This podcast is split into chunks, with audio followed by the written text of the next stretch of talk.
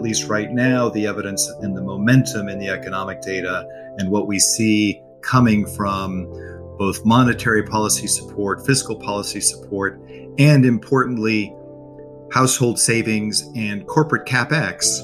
Uh, and you add on to that banks that are getting ready to start lending again, I think gives us a good sense that growth will continue well into next year. Uh, beyond that, we have to look at the broader uh, secular forces that have shaped the last decade, but at least for the next year, we're optimistic at this stage. That was Christopher Smart, head of the Barings Investment Institute. And this is Streaming Income, a podcast from Barings.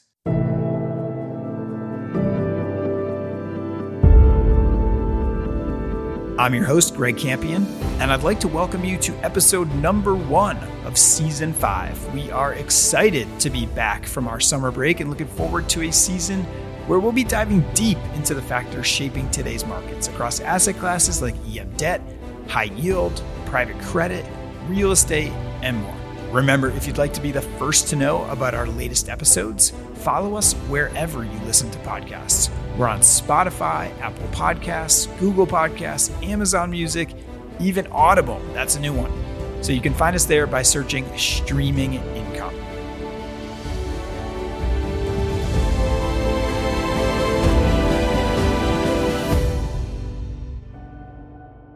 My guest today is Dr. Christopher Smart, head of the Barings Investment Institute and chief global strategist with Barings. In this episode, we attempted to provide our listeners with a back to school guide of sorts. We covered a lot of ground on the macroeconomic and geopolitical issues that are facing markets for the second half of this year. Specifically, we discussed the Delta variant, of course, and how its proliferation is impacting the economic growth picture. We talked about inflation and whether or not the latest data that uh, Christopher and team are seeing is actually supporting the quote unquote transitory thesis or not. And we hit on the US infrastructure bill, drawing upon Christopher's deep experience in Washington uh, to help us get a view into how that legislation may or may not become law, and of course, what the possible implications for investors may be. Finally, we discussed the headlines around China's recent industry crackdowns and what they mean for the US China relationship, as well as the humanitarian crisis playing out in Afghanistan and the possible implications for the world political order. A lot to cover in 30 minutes, right? Well, let's get to it. Here is my conversation with Dr. Christopher Smart. All right, Christopher Smart, thanks for joining me again today. Great to be with you, Greg.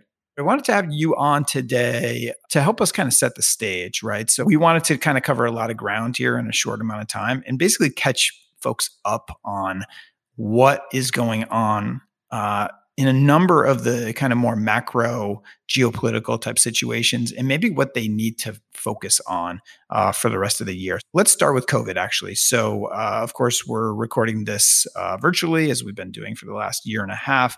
Uh, as you know, the Delta variant has, you know, thrown a wrench into many return to office plans for so many. It's, uh, you know, changing uh, what's going on with schools and mask mandates and all that kind of stuff. So, as you think about all this from the perspective of a macroeconomist, you know, I'm curious to hear about what some of the developments that you and your team at the Institute are following most closely, and then maybe what some of the biggest impacts could be for investors. Well, I'm really glad you asked my point of view as an economist because all, all too many of us for the last year and a half have been straying into fields like epidemiology or public health or the minutia of travel regulations. I think what is so difficult at this point is that uh, what seemed to be a much clearer picture at the beginning of the summer, companies talking about back to work, schools talking about back to school, uh, travel restrictions looking like they were going to be lifted. All of that has changed with the emergence of the Delta variant. And uh, I'm not going to get into the details of why that is so which is again beyond my my area of expertise but we're seeing breakthrough cases. Uh, we're seeing confusing messages about the need for booster shots only eight months after you know an, an, initial vaccination. And the rules if you've talked to anybody trying to travel just from you know uh, italy to the uk or uh, across europe the, the rules about what tests you need what documentation you need what quarantine time you need are changing uh, it seems week to week um, so i think what is important for investors to focus on, though, is the fact that while this is a variant that appears to be spreading very quickly, overwhelmingly vaccines seem to be effective at keeping people out of the hospital and certainly um, you know reducing the number of deaths. The latest headlines raise some question marks around that but it's a very very small number of cases. So we still think we're headed to a world that is more like normal this fall than we had last fall, certainly. Um, we still think we're going to see economic activity continue to pick up. Uh, and we've seen that in the latest data. We had a very good jobs report uh, for July. Uh, retail sales, while they uh, in the U.S., while they are, are slow, looked like they slowed a little bit. Um, a lot of that had to do in July. That a lot of that had to do with uh, automobile purchases. Um, ironically, in July, it seemed like restaurants and bars activity picked up, and we may see that trail off. I think going into the fall, there there may be some real headwinds again for the hospitality industry, but it's very hard to imagine lockdowns like we had before. Uh, and the momentum behind the economic recovery continues to be very strong. Yeah, well, that's that's really encouraging to hear. And I guess uh, you know, as you've thought about different asset classes and the implications, you know, one obviously that stands out is is office space, and you know, obviously, you know, Barings has a quite a sizable uh, real estate business. I mean, what are your kind of high level thoughts uh, on that? And and again, I know that's a big topic. We could do many episodes just on the future of office, but but high level, I'm curious of of your thought there. Well, I think clearly things have changed since before the pandemic. And um, as a friend of mine said, you know, she expects her grandchildren to ask her, you know, so so grandma, did you really used to go to the office every single day? Um, and you know, the use of offices will change. Um, you know, if it's not five days a week, it will be more than one day a week. I think again, people still want and long for that contact and that interaction. And I think the important thing will be for office managers, office designers, office investors um, to be as flexible as possible over the next few years to see how that space, those needs are changing. Uh, if you don't need a, a, an office or a cube for everybody for 40 hours a week, what kind of other meeting space do you need? Will it be in the center of town? Will it be closer to where people live in the suburbs? I think having that kind of flexibility to uh, upgrade or alter the the scope and shape of the workspace uh, will be uh, particularly well valued by investors and by by tenants over the next few years as they sort out what the new patterns would be. And then secondly, not just the the size, the shape of the office itself, but as I mentioned before, the location. We still believe that you know cities will continue to attract and draw uh, people for work and for entertainment and for education. That's where ideas will continue to um, incubate.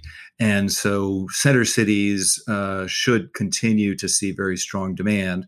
But it's uh, it's also you know very important to look at you know second tier cities, smaller places where quality of life might be better. People might find ways to commute to the bigger cities more easily uh, if they don't have to do it every day. And I think that's a whole set of opportunities worth pursuing as well. I think it probably is a watershed moment for for the office uh, long term. I, I, know our real estate team has a ton to say on this. I, I think we need to tee up an episode uh, later this season, probably on office specifically, because I know they've got a lot of thoughts. And I think pretty consistent with what you're saying around the office definitely having a place, uh, but does it look different? You know, tenants' uh, needs and wants and requirements have changed substantially. Looking for you know really high tech air filtration systems, touchless, in and out of the building, um, amenities, et cetera. So uh, I think the trend that they're seeing and that they're investing into is really highly specialized uh, space across many industries, whether you're talking about healthcare, creative industries, et cetera, et cetera. So lots to be seen there. But in the interest of time, let's move on and talk about uh, another big theme that has been with us for most all this year, I would say, and that has been uh, worries around inflation. So, uh, of course, we've seen price rises in many parts of this economy. We've seen uh, the housing market uh, be quite strong. We've seen some really crazy things going on in the used car market. Um, I know that you and the Institute team have been believers in the thesis that uh, inflation is quote unquote transitory. Uh, and, and, I'm curious kind of where we are now at this stage in late August. Um, are you becoming more or less confident in that transitory thesis? Well, as you say, we're believers in the thesis, and now where I think we're beginning to have evidence uh, that that is showing that we um, that we were right. Uh, the latest CPI data we have out of the U.S. for July still shows the headline number peaking at 5.4%. Um, the core uh, number, which excludes things like food and energy, which are more volatile prices, uh, is starting to drop. And we would expect that both uh, base effects will continue to fall away and lead to lower inflation over the next several months, but also importantly, as you mentioned, things like used cars, the, all of those supply chain bottlenecks we continue to see, but see much less. Uh, and those will continue to lead to a lower inflation number. It's important to remember that in the developed world, inflation is not a problem in Japan. It's not a problem in Europe. It's really where we're focused a lot more of our attention in the US. Um, but I think it's pretty easy to see how the headline numbers will start to moderate from here a lot of attention we had uh, this spring to timber prices, inputs and building materials. Those have come off a lot. Um, the used car number that you mentioned, which was up 10% month on month in June, was essentially flat in July. So you're seeing a normalization of demand, you're seeing a normalization of supply. And we think that you know that will continue to be the case um, as we go through the fall and on into next year. I'll just say next year is where the questions arise whether inflation is going to settle close to that 2% target that the Fed has in mind and other central banks have in mind, um, or will, whether it will drop back down below that number. And that's where the real question in the market shifts and maybe has shifted a little bit in the last couple of months from focusing on inflation to focusing on what the durable growth rate will be once we pass through this pandemic. Okay.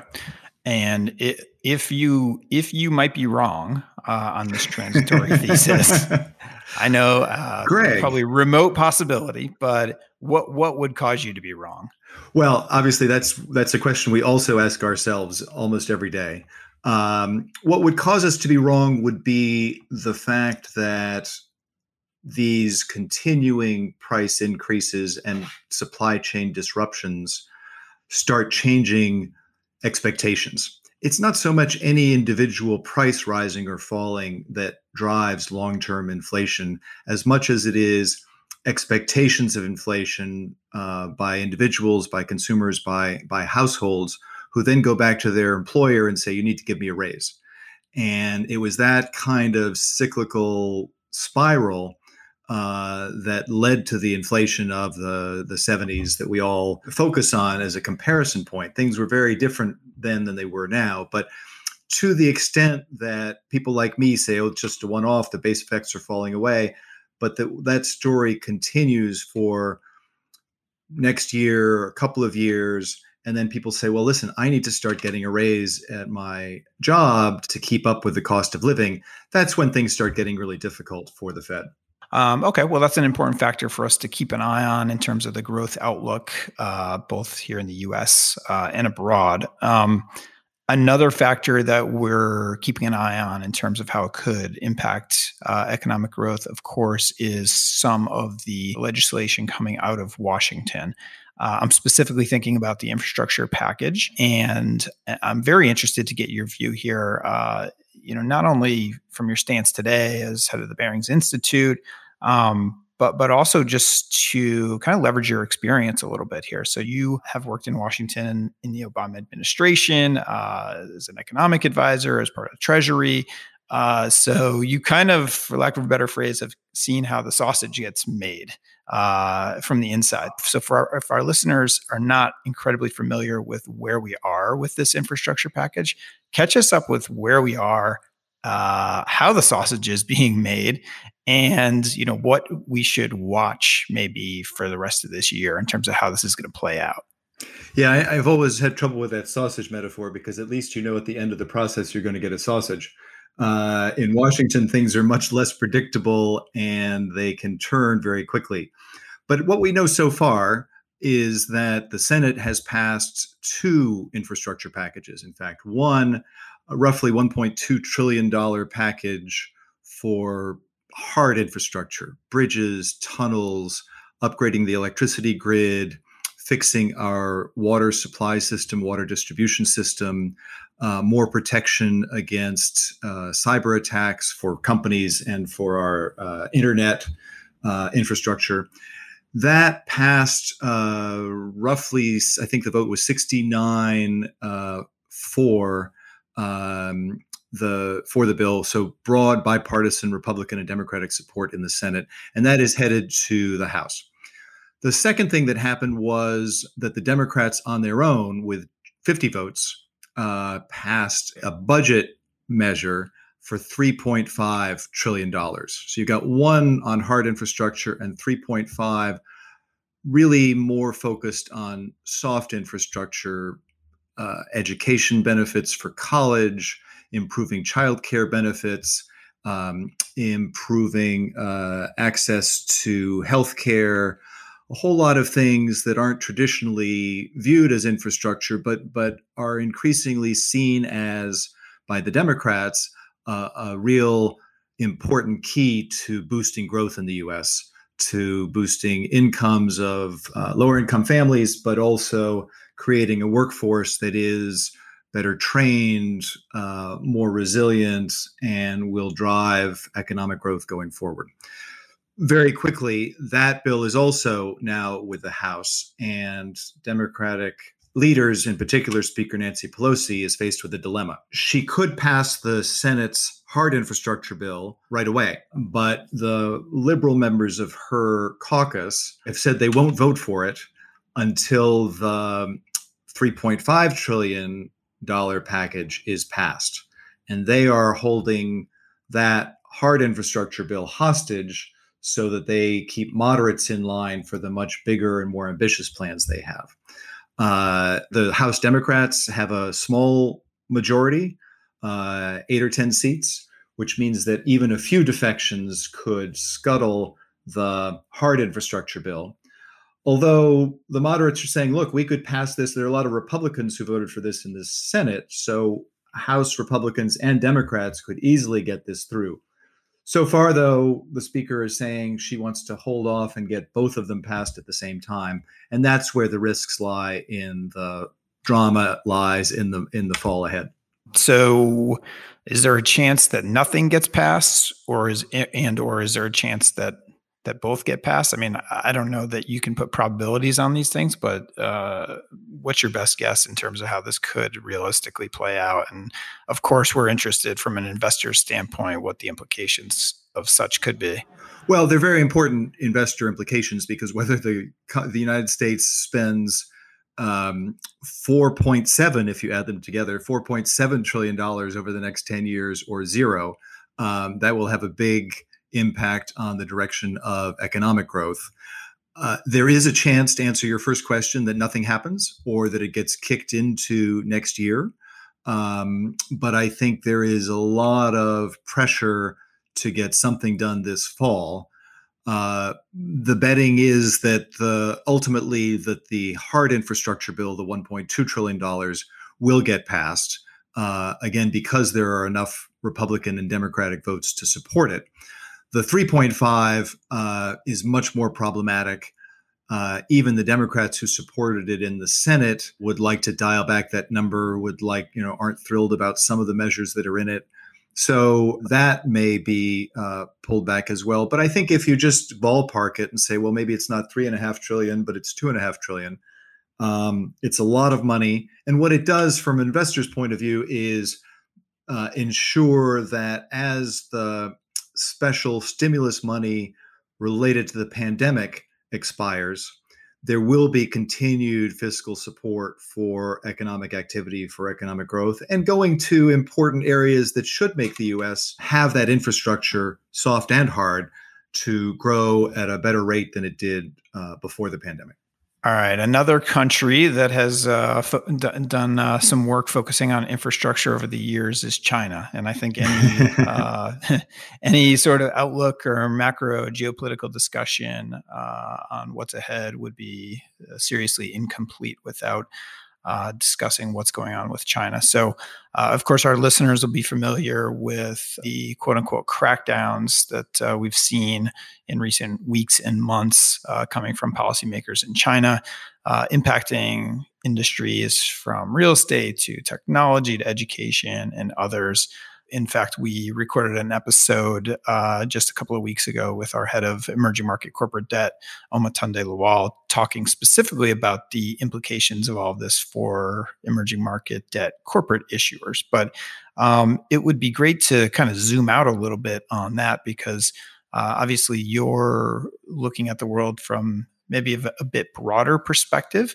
Um, and it, I'd be curious, you know, as you and the team with the institute look at uh, some of these actions that have taken. I'm curious, kind of what jumps out to you, and I'm sure the the potential implications, of course, can be sort of dizzying, um, as I'm sure they could be so broad. But but but what jumps out at you? What what would you zero in on from an investor standpoint from some some of this activity that we've seen out of China? Well, well, first, let me just say that of the things we've discussed so far, whether it's the pandemic or inflation or infrastructure, those are things that are clearly very important this fall, going on into next year. The US China relationship is going to be crucial over the next decade and maybe beyond. And so focusing on China, you know, there I, I try and tell people that you, you can't focus enough on what's going on in China and how that impacts the US China relationship. The second thing, in particular, to these regulatory measures that have been introduced in China, uh, to put them in some context, uh, as the Chinese economy has started to gain traction and accelerate, let's say 20 years ago, 25 years ago, the Chinese government was very clear about uh, how it wanted to regulate and shape and control growth in areas like telecoms or energy or finance but the tech sector was was not part uh, of that deliberate Chinese government framework in a sense, and it was left to grow not entirely unregulated, but much less regulated than other parts of the economy. And now we're in a world in which uh, China's tech industry is a $4 trillion industry. Um, there are, by some counts, you know, 70, 75 firms worth more than $10 billion uh, and maybe 160 unicorns. Those are firms that are valued at more than a billion dollars, and half of those are in artificial intelligence, big data, and robotics. And so the Chinese government is facing two problems. On the one hand, uh, some of these tech giants, Alibaba, Tencent, um, uh, Didi, which is a ride hailing uh, application, uh, are giants and don't have a lot of competition and aren't very well regulated. There have been complaints about how drivers are treated at Didi, uh, the pricing uh, that some of these uh, apps um, is not not very transparent. So there is a real need to, I think, regulate and create more com- competition in the area. The second one is is a the, the bilateral US China rivalry, where China is really focused on building up its expertise in these areas, uh, particularly in AI and robotics. And that's where it has seen it needs to be more reliant on its own efforts. it, it, wants to keep its companies from becoming too dependent on international capital. Uh, listings on foreign stock exchanges, for example. And so the flow of regulatory measures we've seen over the last few weeks, I think, um, is a is an effort to respond to both of those needs. Do you have any sense at this stage if this is the start of something broader um, that we could see, or is it too early to tell? It's always too early to tell because it's always uh, it's never very transparent in terms of what is behind um, this crackdown on the tech sector. Because as I say, there there are measures being implemented uh, for different reasons against different companies. I think anybody who is investing in the tech sector who didn't see this coming um, maybe kicking themselves a little bit right now because obviously China is uh, uh, very uh, unpredictable in some ways in terms of its domestic regulation, and this was an area that needed some regulation. Uh, it's also now clearly caught in the middle of the the U.S.-China rivalry, uh, where there will be you know measures, sanctions, export controls on particularly hardware, but also probably some IP and software.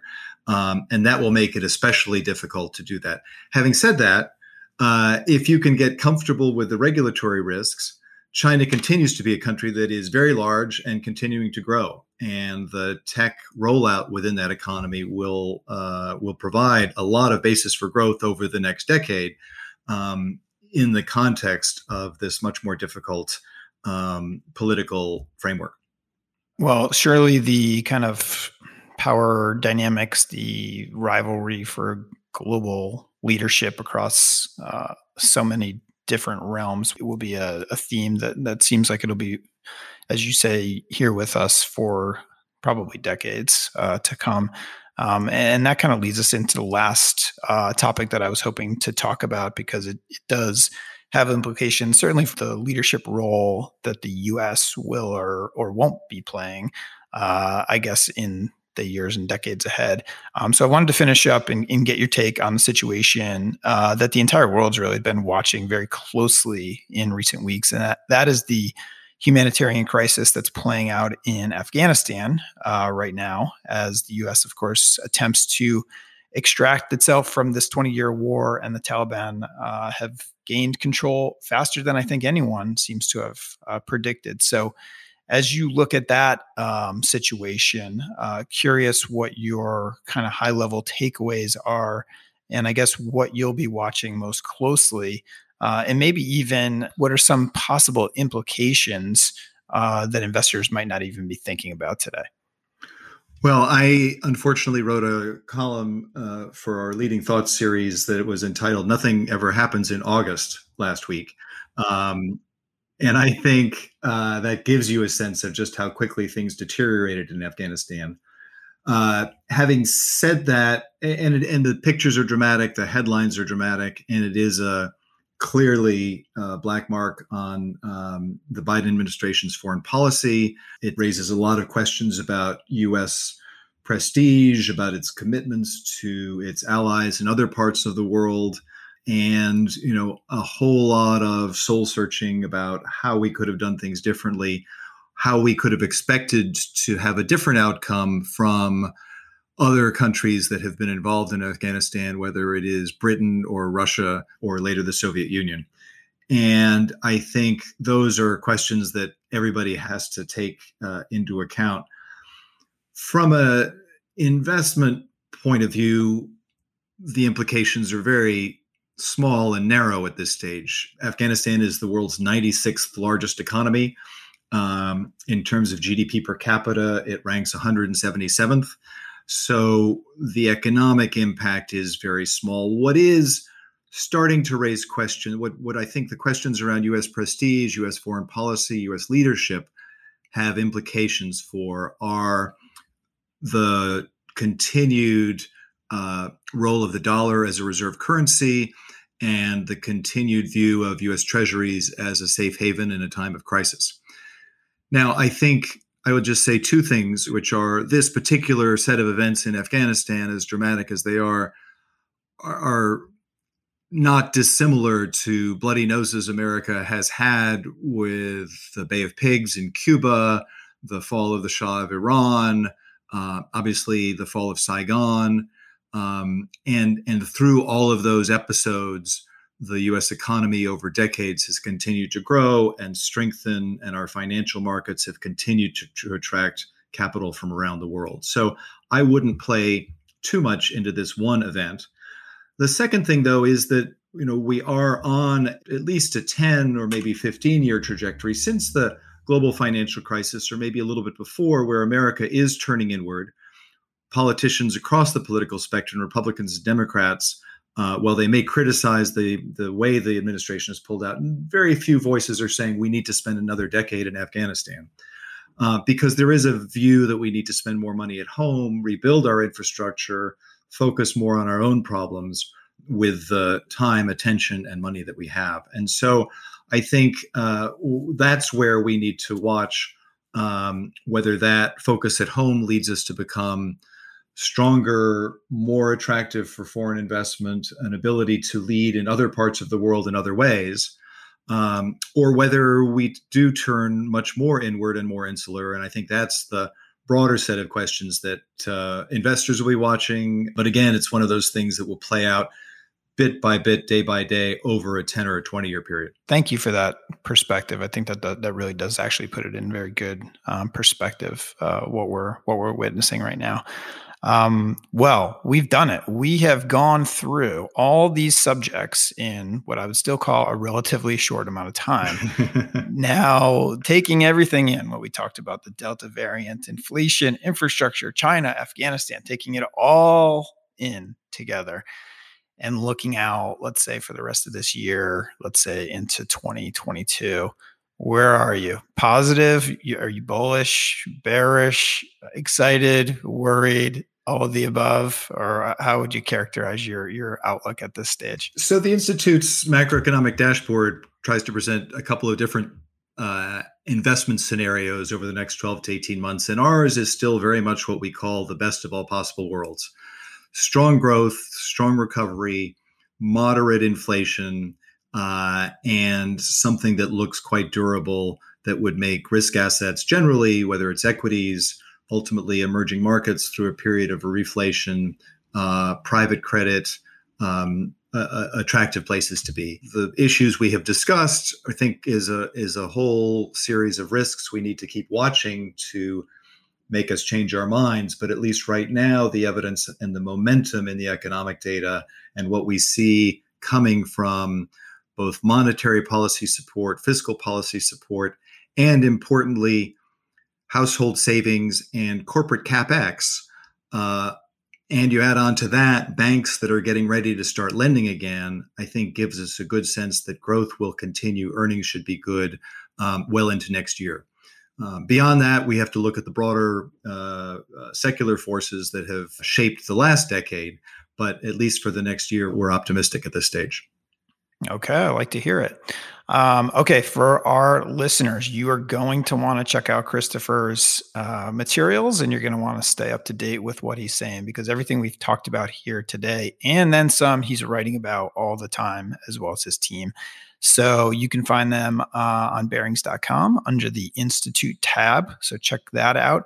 Uh, find Christopher on LinkedIn, where uh, he publishes his leading thoughts, which uh, I know he's got quite the following now, and uh, some of the most catchy headlines you'll ever see on all of these subjects. So that is a must. And then, uh, and then of course, check him out on Twitter at C Smart uh, where once in a while he might even give you a, a hot take on the Boston Red Sox team. So check him out there, Christopher. This has been a pleasure as always. Thanks for helping us to uh, set the stage for the rest of the year. Really enjoyed it. Great to be with you, Greg, uh, as always, and go Sox. Thanks for listening to episode number one of season five of Streaming Income. Remember, if you want to be the first to hear about our latest episodes on asset classes ranging from high yield and private credit to real estate and emerging markets, be sure to follow us on Apple, Spotify, or wherever you listen to podcasts. Thanks again for listening and see you next time.